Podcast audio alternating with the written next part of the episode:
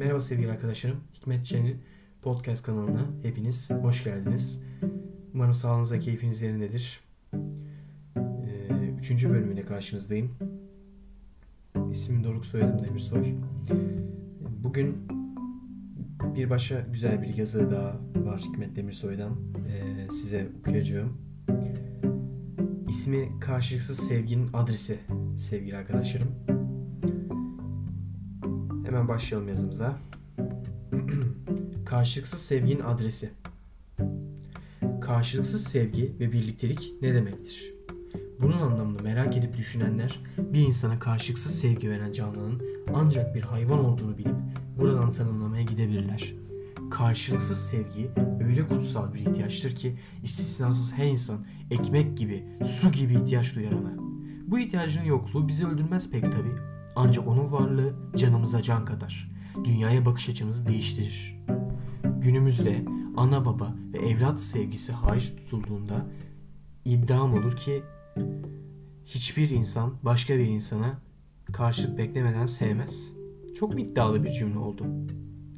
O zaman düşünelim bakalım. Abdal'ın dostluğu köy görünceye kadarmış.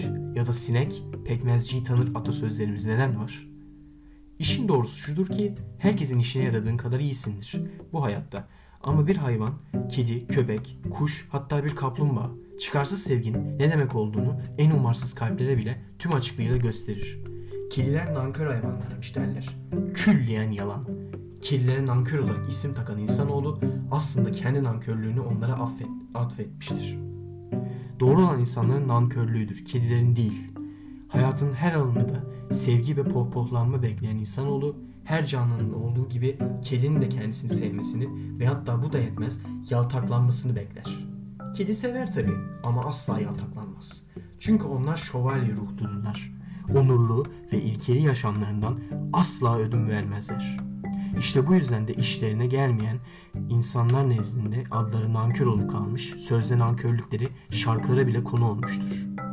Kedinin ulaşamadığı ciğere mundar demesi gerçeği içerik değiştirmiş, burada insanlar ulaşamadıkları ciğere mundar demişlerdir bence. Benim şövalyem bir çinçilaydı. İsim annesi olan eşim, hayranı olduğu bir futbolcunun ismini ona vermişti. Figo, ailemizin bir ferdi olduğunda 3 aylık bir bebekti.